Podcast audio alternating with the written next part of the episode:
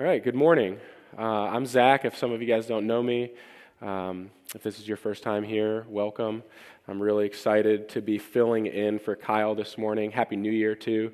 So, uh, we were, as a staff, we decided that we are going to start off this year with a little mini series on the Holy Spirit because we want to continue learning and growing in the faith as disciples. We want to try and explore every piece of what God has given us to know and really dive into that and, and give it uh, our best at understanding. That is the role of a disciple, it's to continue learning. Um, and so later on, earlier this, uh, or at the end of last year, early in December, we started uh, kind of discussing about this conference um, that we might want to have here at the church. It's called Naturally Supernatural, and we felt that it would be appropriate to dig into the Holy Spirit to start the year off, to maybe set the tone and create the course of where we want to go as a spiritual family. Uh, in honesty, all of last year, the Holy Spirit, and really all of my um, my time as a Christian, if you will. I've only been a Christian for a short period of time. And all of my time as a Christian, I've kind of had a hard time giving the glory to the Holy Spirit. I just didn't understand it. There's, there seems to be a lot of hocus pocus, um, heebie jeebie type woo woo things that surround the topic of the Holy Spirit. And it just wasn't for me. Being a guy, if you know me, I'm a person that lives a lot in reason and uh, just arguments and what we can see and really figure out by the book. Um, so, what I often encountered in conversations, and really it wouldn't be much of a conversation, I would just enter in to the conversation full of ignorance and saying, like, eh, it doesn't make sense to me, so I'm not going to explore it. That's fine for you. And it was just a really uh, relativistic type of frame of mind that I would bring towards something that is true, actually. Um, but what gets created often in this, in this situation is a false dichotomy. You have people like me who get labeled as a person that is all about the truth, all about the Bible, all about you know, I might somebody like me might even get labeled as like fundamentalist or um, you know, black and white, no emotion. That's on one side. On the other side of this false dichotomy, you have the spirit-filled person.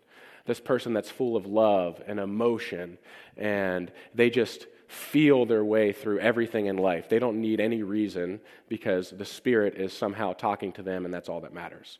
Right? So you get this false dichotomy. And over the over the past year I, I, in some conversations with people i was really struggling with this because i want to know my god. I want to know the god of the bible. And it seems to say every um, all throughout the bible there's a case to be made for the holy spirit and he is the third person in this thing that we call the trinity the triune god. He is divine. He is the god of the bible. So i can't just neglect him anymore. Um, so i come to this place that, that is healthy. I feel like I can give the Holy Spirit his due credit now because he isn't as mysterious as some people like to make him out to be. He is operating in the mundane. He can and does operate in the supernatural. He operates in our will and consciousness on a daily basis, though, and I think that is the power of the Holy Spirit that I want to try and portray to you guys today. I want you guys to see that He is with us right now. He's with us right now. There's, I'm not healing somebody, legs aren't growing out, you know, just, and, and that doesn't mean that the Holy Spirit isn't here. Okay? I want you guys to see that He is in the mundane and the daily, in the day to day. So, the text that we're going to be in today is in the book of John, and I want to give a, a, brief overview of the book before we get going because I think what John is doing in this book is providing a, a very rational understanding of the God of the Bible. He's providing us with the proof and the clues to a context, a Jewish context. So it's very Jewish in, um, in, in context. He, he's saying things that Jewish people know that we wouldn't. But let me give the overview. Um, John is the fourth and last gospel written. When you read this gospel, it absolutely reads differently than the other three gospels. Uh, this is why the other three gospels are called the synoptic gospels. They're kind of seen from one uh, viewpoint. John over here has something a little bit different. He, he speaks and writes and shares the story of Jesus in a very unique way. This book is broken up into about five chunks of information, is what I, when I look at it. Of course, you have the opening chapter, uh, which is centered on two things. First, you have the poem that most people know if you've uh, spent some time in the Bible. It's uh, in the beginning was the Word, and the Word was with God, and the Word was God. Very confusing poem, but it's centered on that, and it's centered on the fact um, John introduces another guy named John the Baptist. And John the Baptist is out doing work, and he's baptizing people, and he's pointing to- people towards the Lamb of God. And when that guy comes on the scene, Jesus, he starts pointing people towards Jesus and he's saying, This is the Lamb of God. And in that opening chapter, there's seven names seven names that John, uh, that Jesus accumulates that hint at, or not even hint, but um, well, I guess hint at the identity of who he is. And that identity John's trying to do in the opening chapter is that Jesus is one with God. Him and the Father are one. That is the basis that this entire book is based on. John is trying to drive home the point that Jesus Christ is who he said he is, and hence all of the other things that come after that as a result of that can be true. after, the, um, after that opening chapter, you have chapters 2 through 12, which is what's known as the book of signs or miracles. And in those chapters, you get a lot of, you get a few stories, seven to be exact. So you're starting to see like a little pattern with the number seven of some uh, miracles that Jesus performed. Some things like walking on water, turning water into wine, healing people, um, healing people essentially. Uh, and then you also get what I think what's most important to for us to look at today, because I'm not trying to look at those supernatural things. I want you guys to see how Jesus functioned with day to day people. There's, there's lots of accounts of how Jesus spoke with the woman at the well, how he spoke with the Pharisees, like Nicodemus, um, how he spoke to the Pharisees, not like Nicodemus, uh, the ones that were a little bit more irritating to him. All right, so you get a good, in this book, you get a good idea, not only of who the, what the identity is, uh, but you also get, an, you, you get a good idea of his character how he actually spoke to people in his earthly ministry. Okay, I think what you'll find is that it's pretty surprising uh, based on what we typically uh, look at.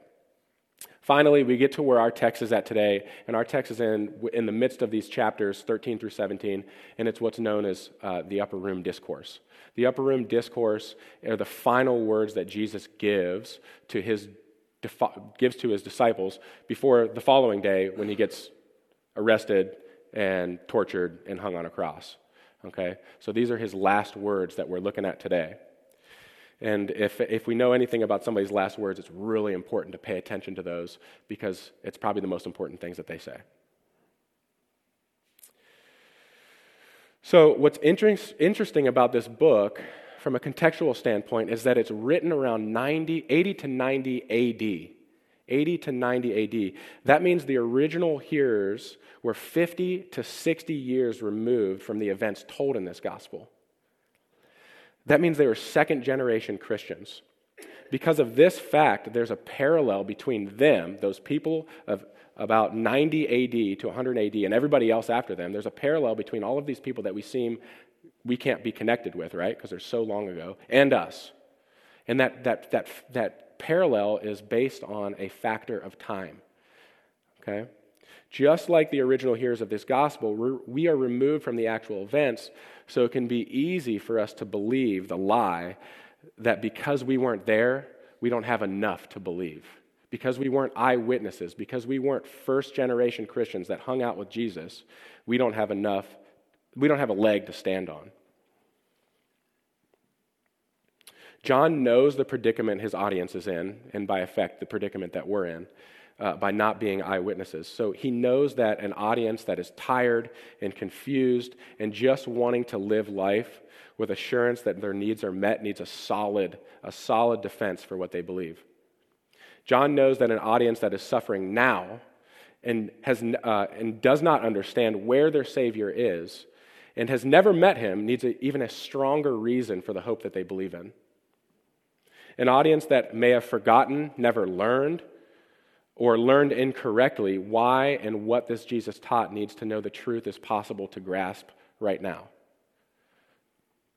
Uniquely, John writes his purpose for the book at the end of chapter 20. He says, These things are written so that you may believe that Jesus is the Christ, the Son of God. I actually have a typo in there. I kind of like it. It's not true. It says the song of God, but uh, it's the Son of God. Um, and that by believing this, you may have life in his name. Again, to reiterate, this book is about the identity of Jesus Christ what he did in his earthly ministry, and that we have the option to either believe that or not believe it. He's making the case. All right, it's, there is a dichotomy in this book. It's either you believe or you don't. Right? The, the, the dichotomy, dichotomy that I don't want you to fall into is that you're either spirit filled or truth filled or something. Right? So, for these first and second generation Christians, it is quite literally hell on earth for these people. It was costly to be a follower of Jesus.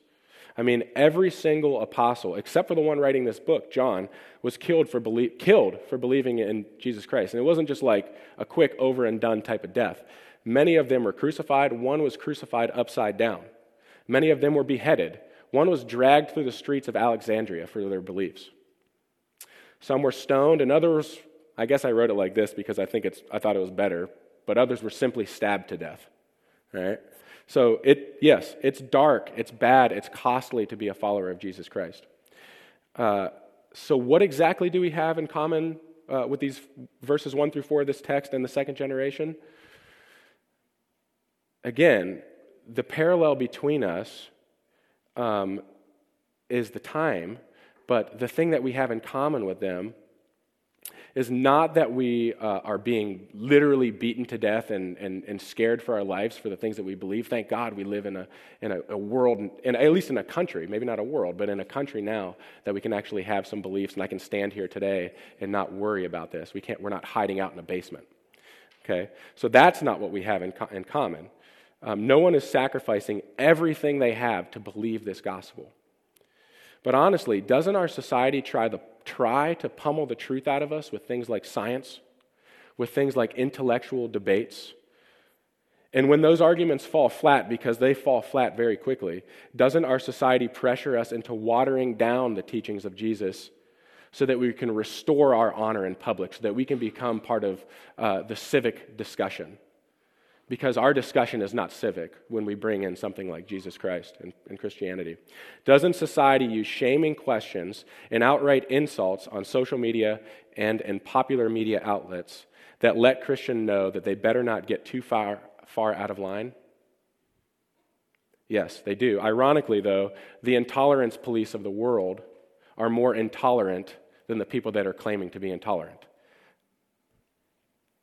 Regardless, Jesus was out ahead, all, out ahead of all of this for his original disciples and for every Christian afterward. He warns in verses 1 and 2 of our text today. So let me read that to us, and then um, I'll go on. So we're going to be in chapter 16. If anybody wants to turn there, you can do that. I'm going to read from the English Standard Version because I guess that makes me a nerd. So. Um, all right, so in 16, we have Jesus saying, I have said all of these things to you to keep you from falling away. They will put you out of the synagogues. Indeed, the hour is coming when whoever kills you will think he is offering a service to God. And they will do these things because they have not known the Father or me. But I have said these things to you that when their hour comes, you may remember I told them to you. At the end of verse 4 and 4b, he says, I did not say these things to you from the beginning because I was with you. But now I am going to him who sent me, and none of you asks me, Where are you going? But because I have said these things to you, sorrow has filled your heart. Nevertheless, I tell you the truth. It is to your advantage that I go away, and if I do not go away, the Helper will not come to you. But if I go, I will send him to you, and when he comes, he will convict the world concerning sin and righteousness and judgment. Concerning sin, because they do not believe in me. Concerning righteousness, because I go to the Father, and you will see me no longer. Concerning judgment, because the ruler of this world is judged. In verse 12, I still have many things to say to you, but you cannot bear them now. When the Spirit of truth comes, he will guide you into all truth for he will not speak on his own authority. But whatever he hears, he will speak, and he will declare to you the things that are to come. He will glorify me, and he will take what is mine and declare it to you. All that the Father has is mine. Therefore, I said, He will take what is mine and declare it to you. So, as let's look at verses 1 through 4 and try and tie this to what I'm, trying, what I'm saying about the persecutions. Jesus was out ahead of all of this persecution. He was letting them know and every Christian afterward know that this is going to happen to you. He warns his original disciples. He knew that he was about to be hung on a cross. He knew that his disciples were about to suffer the same problem. He knew, in, in chapter 15, he goes into this. He talks about the hatred of the world. He says, basically, because the world hates me, the world's going to hate you. Right? He, and, and earlier on, he talks about uh, um, that the, the servant is not better than the master. So whatever the master gets, the servant's going to get as well. Right? But he says, I'm saying these things to you to keep you from falling away. Only Jesus would be able to take something so cryptic and unsettling as you're about to be persecuted and hung on a cruci- uh, on, and be crucified and be like, I'm saying this so you don't fall away. Right? But he does, nonetheless. He says, he tells them in advance, you're going to be persecuted, you're going to be outcasts. He tells them this because uh, he wanted to assure them that they have the truth and that the truth will be an encouragement to them when their persecution comes. In verse, three, uh, in, at the, in verse 2, we get an example of the amazing grace only found in Jesus' understanding of humanity. The people that do this persecuting, the people that undoubtedly, the, the undoubtable things that are going to happen to these people and to us, I think, um, they don't stand condemned. They aren't necessarily bad people, these people that are doing this persecuting. It's not the people. Yes, the persecutions are condemned. The things that they do to us are bad. But what Jesus is saying here is that these people sincerely and honestly think that they're doing the work. They are sincerely and honestly doing the work of their God. They're coming at you because they believe something sincerely. They, they're, it's by no fault of, the, of their own.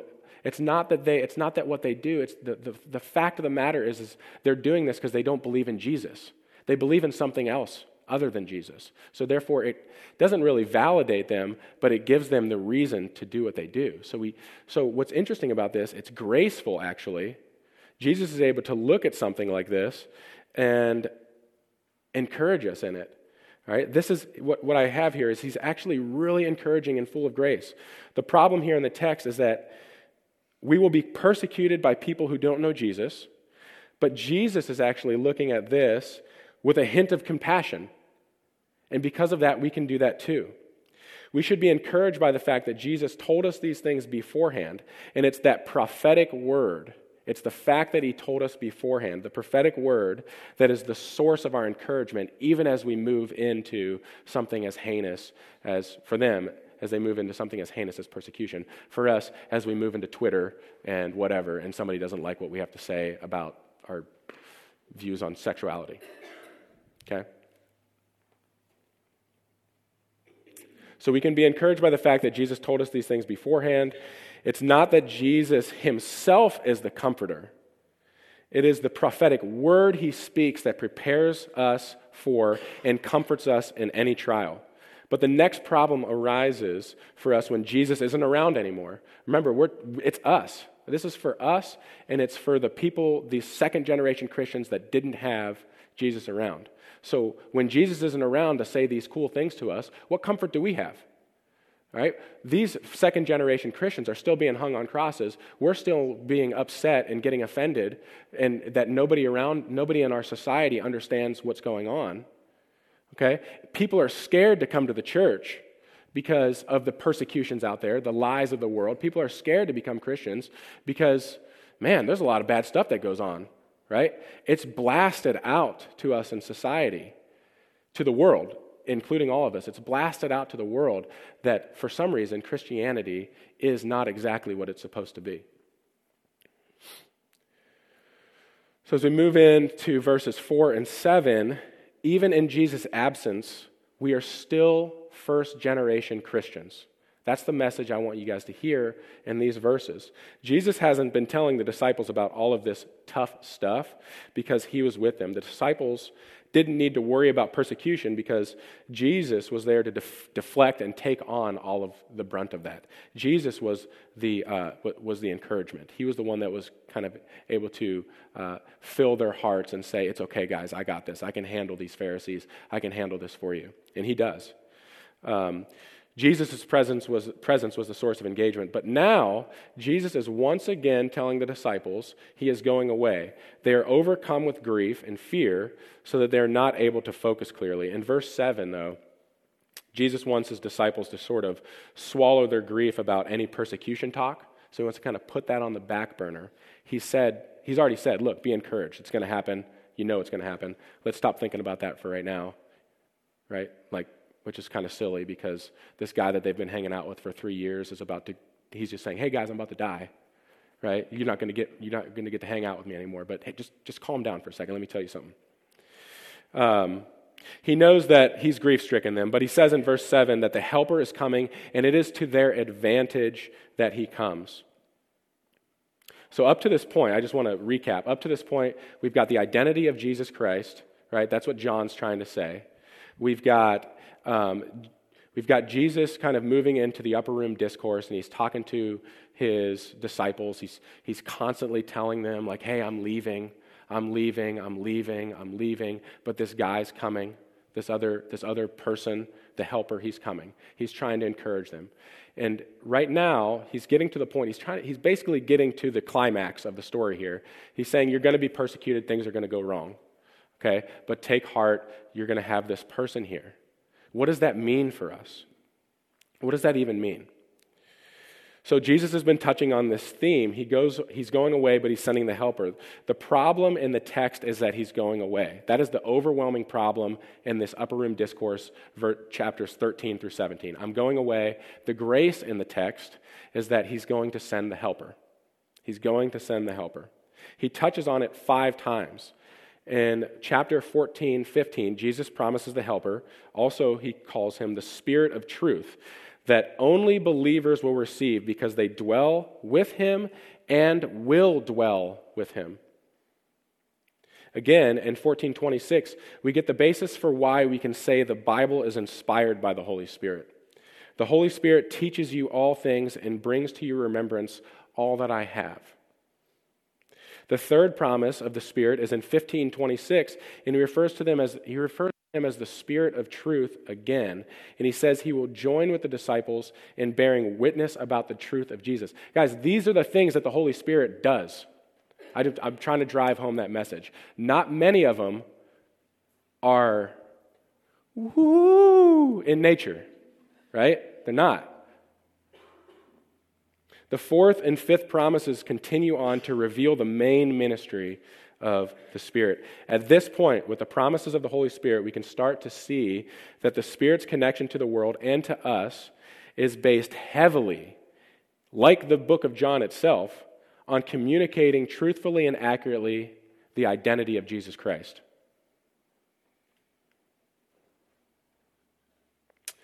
That is it. The Spirit is essentially an even trade. Jesus says he's leaving, Jesus says the helper's coming. So in verse 7, we get not only, not only do we get the fourth uh, promise of the Spirit, but we get this other additional comment that Jesus believes it's better for us to have the Spirit. That's, that's something different that you didn't get in the previous uh, in the previous promises. So I want to explore that a little bit, and I think that's going to shoot in the foot the argument of, oh, I wasn't there with Jesus in Galilee problem, so therefore I don't have enough proof. Uh, so Jesus seems to insist that him going away is better than him staying, so that he can give us the Spirit. That's what he's saying in verse 7. It's better. He says, the exact verse, the exact word is, I tell you the truth, it is to your advantage that I go away. It is to your advantage that I get killed. He's not just going, I mean, he's going away, but he's getting killed. He's gonna, it's going to be disgraceful for all of his believers or for all of his followers. They're going to be disgraced. They're going to be scattered. They're going to be hiding. It's to your advantage that you are going to be hiding in your houses, scared to come out. It's going to be to your advantage. So, all the generations of Christianity that have taken Jesus into their heart can know that even though we weren't with him, we have it better. He's given us his Spirit. The Spirit has been testifying on his own behalf and through other believers from the time Jesus sent him. The truth of the gospel has never waned. This is what I want you guys to get from this. The truth of the gospel has never waned regardless of this letter being read by second generation Christians 50 to 60 years after the events, or by us thousands of years after the events. There is a mystery of how, but the fact that there is unrivaled documentation of the story compared to every single other religion and ideology that the world has to give us Every single one. That's a bold claim. More documentation than every single other religion and ideology that you can muster up is a testament to the promise of the Holy Spirit and his ministry of truth telling. So, therefore, we have to squash the idea that just because we weren't there doesn't mean there is a valid argument for thinking we cannot know and carry with us the truth that John is driving home in this book the identity and the truth of Jesus Christ. And we are able to do this because the main and primary ministry of the Spirit, again, is not some hocus pocus stuff that we need to be confused about. The Spirit comes to declare and make known who Jesus is and what Jesus does. And that includes a side of Jesus that for some people uh, they tend to forget about conviction. So, again, in verse, uh, we have in verse 8, I'm just going to read that for us again. And when he comes, he will convict the world concerning sin and righteousness and judgment. Concerning sin, because they do not believe in me Concerning righteousness, because I go to the Father and you will see me no longer. Concerning judgment, because the ruler of this world is judged. So when we look at verses uh, 8 through 11 there, and then as, and moving into 12 through 15, um, we see He, the Holy Spirit, will convict the world concerning sin, righteousness, and judgment. Convict seems to carry the proper amount of weight. I think there are some different, if, if, if you read along in your Bible, you might see the word um, expose, you might see the word convince. Well, the word convict is the right word. The Greek word is elenko, and all throughout the New Testament, anytime you see that word, that word is then kind of qualified by some sin that somebody has. Okay? Uh, earlier on in this book, Jesus asks the Pharisees and religious leaders, Who of you can convict me of any sins? And the answer is none. Um, so the, the, the, proper word is convict. And these other words, they, they're, they're a little bit either too cerebral, something like convince. We're not, like, nobody needs to be convinced of their sin because they can be convinced and then go on doing it right? Convict has a little bit of that convincing with it, but it also carries the weight of guilt and shame. Guilt and shame you have to do something with. You are either going to be convicted and feel guilty and change because of the shame that you feel for being guilty, or you're going to be convicted, know that you're guilty, and then harden your heart in response to it because, dang it, they were right, and I hate those people. So you're going to harden your heart. And guess what? Then you end up in that non believing phase. Okay? Again, the whole point of the book. Um, I think in many, also, I think in many Christian circles, there's just this idea that people don't want to come to terms with, and it's that Jesus, like, you look, I don't know, this probably doesn't look anything like him, but he's just so nice looking. He's just so nice looking. And I just, I don't buy it. I don't buy it. Jesus is out there convicting people. I, I want to read something from verse, uh, from chapter 8, just to get the point across. The, uh, the, the way that my Bible titles things, it says, uh, You are of your father. You want to guess who the father is? The devil. That's what Jesus is about to tell these people. They answered him, Abraham is our father. Jesus said to them, If you were Abraham's children, you would be doing the works Abraham did. But now you seek to kill me, a man who has told you the truth that I hear from God. That is not what Abraham did. You are doing the works your father did. They said to him, We were not born sexual, uh, sexually Im- born of sexual immorality. We have one Father, even God. Jesus said to them, If God were your Father, you would love me, for I came from God and I am here. I come not of my own accord, but He sent me. Why do you not understand what I say? It is because you cannot bear to hear my word. You, he's basically saying that you just, you, your, your hearts are hard. You cannot bear to hear, uh, bear to hear my word. You are of your father, the devil that's, is that nice? You are of your father the devil, and your will is to do your father's desires. He was a murderer from the beginning, and he does not stand in the truth, because there is no truth in him. When he lies, he speaks about his own character, for he is a liar. Remember, he's calling these people the children of this guy, so therefore they act like him. For he is a liar and the father of lies. But because I tell you the truth, you do not believe me which is why they can't, because they're the father of the guy who lies. But, um, which one of you convicts me of sin? If I tell you the truth, why do you not believe me? Whoever is of God hears the words of God. The reason why you do not hear them is because you are not of God. Not very nice. So, Jesus is definitely about conviction. He's not about condemnation, though. I don't want you guys to get confused about conviction. The way that Jesus convicts is actually, again, full of grace. All right, Jesus properly balances the in your face, you're the devil, with an opportunity for salvation.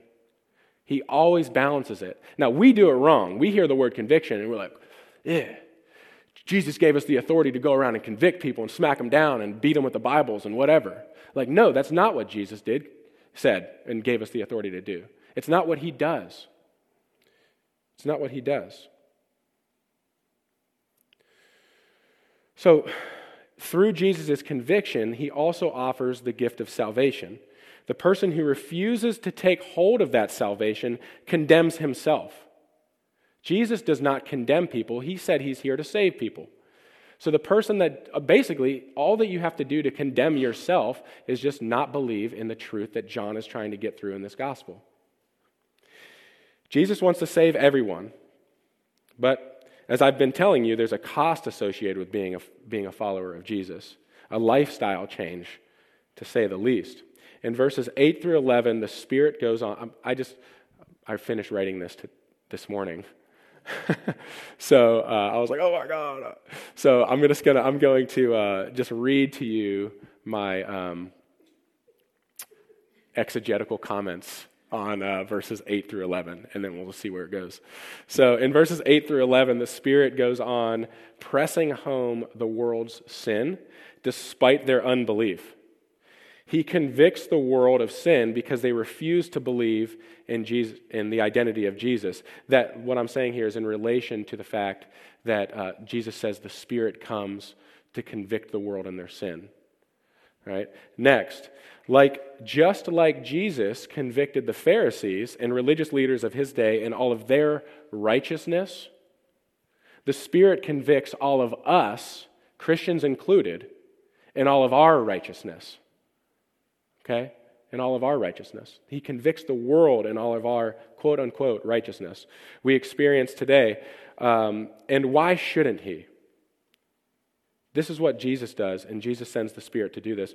Righteousness has to do with truth claims and behavior. In these verses, Jesus said that he was the truth, and now he's going to the Father. Previously, he says that he's the truth. It's one of the I am statements. He says, I am the truth, I am the way. Now he's saying, I'm going to the Father. So Jesus is the truth claim, and because of that, his behavior allows him to go to the Father. Okay? If you make a truth claim in this world, if you say, um, I believe in the spaghetti monster in the sky, right? Then that determines a certain amount of behavior. If you have no behavior based on your truth claim, you're just yelling out something random like, like I like blue shoes. Like, okay, and what does that make happen? All right, a truth claim requires some action and behavior. All right, so uh, So now he's going to the Father. Something unique to his behavior. Jesus, the, the thing that's unique to Jesus is that he's the, he's the only one that, that's gone to the Father. Okay? So therefore, his truth claim must have been true. Uh, you don't, you don't, if, if you don't believe, if we don't believe in the identity of Jesus, then we don't know him and his truth. We don't have, we don't carry his truth claim. If you don't believe in the identity of Jesus, you don't carry his truth claim.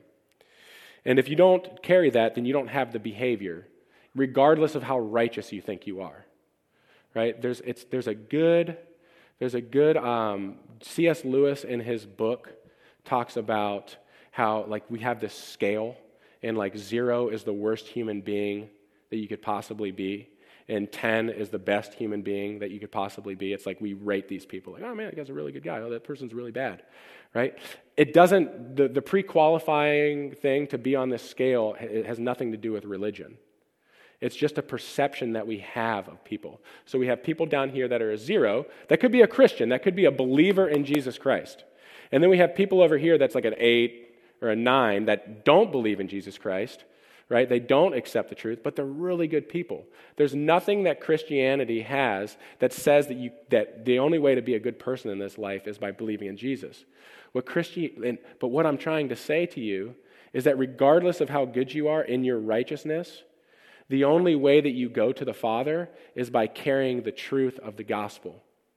The only way that you go, it's not based on how good you are. The issue for the Christian that knows, that carries the truth of, the, uh, of Jesus, who's like a zero or a one or a two, he's a really crummy person. If that person is actually a believer in Christ, that person's going to pass on up that person should be d- being discipled. That person should be practicing the spiritual disciplines and becoming a better person. That's me. I was a turd like five years ago, right? Sitting on a couch at Stephanie and Kyle's house, telling my wife that it's her problem. Her emotions need to be checked by her. Her emotions are weakness. Her emotions are just ridiculous, and it's not my problem. She's literally sitting there crying in front of me, and I'm making a case for how my selfishness, like literally, I say the word selfish. My selfishness is good, and you need to figure it out because it is good, and you can't argue with me. The argument was good, believe me, right? But I was just a, a bum, right? I'm just sitting there, just sounding like an idiot. But in my head, because I'm worshiping my God, myself, I'm doing it sincerely and honestly because I didn't know the truth of Jesus Christ. And when I got that truth, guess what? I moved from a, I don't know where I was, below five on the scale to somewhere up here. And it doesn't matter where I'm at. The fact of the matter is that God is making me better. And even if I only make it to a three, like the, the truth in my heart remains that I'm trying okay? And that God has given me that salvation because of just believing in Him, just believing in who He is. Okay? So, so I think when many people hear the word convict and righteousness and judgment, it's hard to hear. People's ears turn off. They don't want to hear that. No, I'm, no, it's, it's all love. It's all good. Even Christians. No, it's all love, man. You don't have to, you don't have to, you know, you don't have to believe that part of the Bible. You don't have to, you know, you don't, right? But eventually, I think if the Spirit is here to do what He is here to do, which is to convict the world, including Christians, then eventually, if you're growing, you end up believing certain things that you once never did. Like me, in this case, the, uh, the Holy Spirit, right? It's something that makes sense to me now. So when people hear those words, they, turn, they turn off. Uh, it's hard to reconcile the fact that Jesus came to give one truth. He came to make the ultimate truth claim about all the things that us human beings hold dearest. Every single human being, regardless of whether or not, I'm making some big claims today, but that's because Jesus made them first. Every single human being cares about four things and operates on four things in their life. Whether they have thought about it or not, the, every, everybody carries a, a truth claim in their life. And that truth claim is based on four things it's based on how they think the world began, it's based on what them trying to find their purpose in this life, it's based on how they figure out what's good and bad along the way, and it's based on what happens to them when they die. That's it. Those are the four things. That's all those are the biggest topics in the entire world. Okay? And Jesus is saying, hey, guess what? I fill all four of those. And nobody fills them better than me. Now, other people might fill those things, other things, ideologies and gods, fill some of those things, but they don't fill them as well. It's definitely kind of like this is the half empty cup and Jesus is the full cup, right? They don't even get the half full cup. It's like there's no optimism in it, right? Because Jesus is the fullness of the truth. And he brings one and he tells them, I am the truth. I am the way. I am the bread of life. I am the vine. And if you don't abide in me, you're dead. Right? Well, clearly people back then didn't want to hear it, just like people don't want to hear it now because they ended up crucifying him and killing him for saying all of those things. But the fact remains, regardless of the unbelief, the evidence through claims and actions and the historical record of the events that happened after our text in the crucifixion uh, are nearly indisputable. Nearly indisputable. Okay? It's disputable, but there's nothing that can beat it. There's nothing that can beat it. Jesus knew he was supposed to die for the world's sin, but, he, but his work was only beginning at that time. So he sent his spirit to maintain his ministry. And the point that I'm trying to get, I've been doing a lot of talking about Jesus because everything, as we read in verse 14, everything that the Spirit does is simply here to glorify Jesus. Right? You thought you were going to hear a sermon about the Holy Spirit. Well, guess what? The Holy Spirit and Jesus are the same. So the more I talk about Jesus, the more I talk about the Holy Spirit. The more I tell you about what Jesus did, the more you know about what the Holy Spirit is doing right now. Why is the Holy Spirit doing something right now? Because Jesus said that when he dies, he's going to send him to us. Does everybody get the Spirit? No. Only the believers only the believers get the Spirit. Only the believers are the dwelling place of the Holy Spirit. Remember in 14, 15, Jesus promises the helper of the helper, the Spirit of truth, that only believers will see, will receive, because they dwell with him, meaning you dwell with me right now. When he said that, Jesus was saying, they dwell with him. Like he was using, I don't, I don't know why he speaks in code sometimes, but he's saying, like, you're dwelling with me, I'm the here, I'm the Spirit, right? They will dwell with him. You will dwell with the Spirit. You, are not dwelling with Jesus bodily anymore because he, he ascended and he, sit ne- he sits next to, next to the Father, but he sent his Spirit to live with us. We dwell with him. Emmanuel. So the Spirit comes to live inside us. This is how the convictions that Jesus is saying that the Spirit is going to do gets out to the world. How do we convict the world in its sin? Or how does the Spirit convict the world in its sin? How does the Spirit convict the world in its righteousness? How does the Spirit convict the world in its judgment? It does that by us. It does that by us. We're where the Spirit lives. Now, the Spirit can operate on its own, surely right? The Spirit's been operating on its own since the beginning of time, hovering above the waters, clearing the chaos, right? We are not the sole vessel for the Spirit. But we cannot operate and do anything of the nature of God without the Spirit. So that means if you're a 10 on the scale and you're the greatest person of all time, the things that you are doing are great. They're great. You're doing good. But it, in the end, it has no meaning because what you're doing is not moving people towards the, towards the ultimate destiny right it's really good i'm not taking it away but i think for us what's important to us is that we try to find um, the truth of the matter and do the best that we can and move towards the destiny, destiny. just be, be like jesus as much as we can All right? So uh, I'll close with this. In chapter 30, 13, 31, right? So it seems like it's pretty heavy that we're the, that, that we're the sword, right? So we talk about the sword of the Spirit, that we're the sword, right? And we're carrying it, we're wielding it, we're supposed to carry out all this conviction. It sounds, it sounds really bad some, for some reason because the word conviction has a negative connotation. So in chapter 31, 13, 31, Jesus gives the new commandment.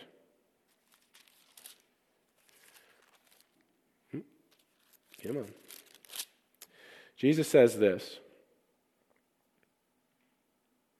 His disciples, oh, wrong one, sorry.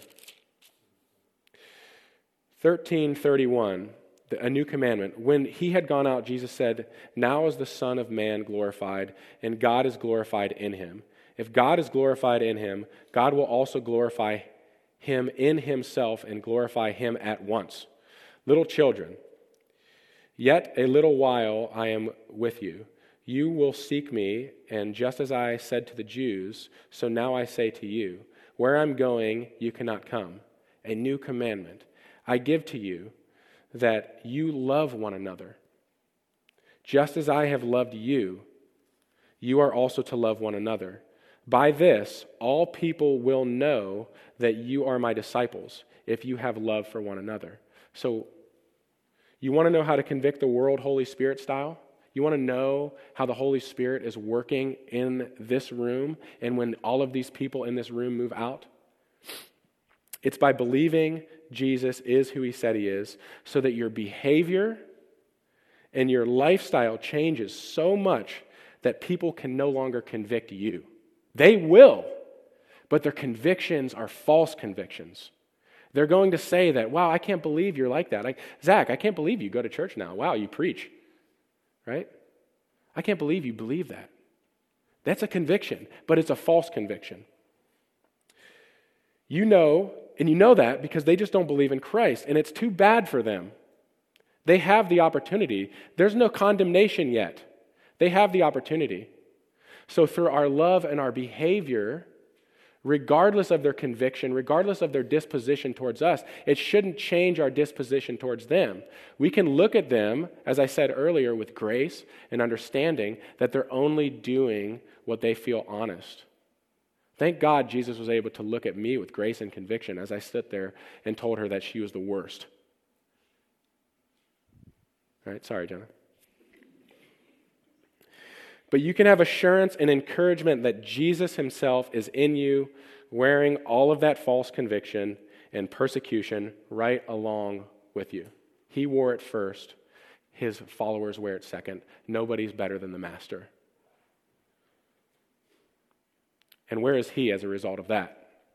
He's with the Father. And that's where we're going to be too. So, that's it. I'll pray.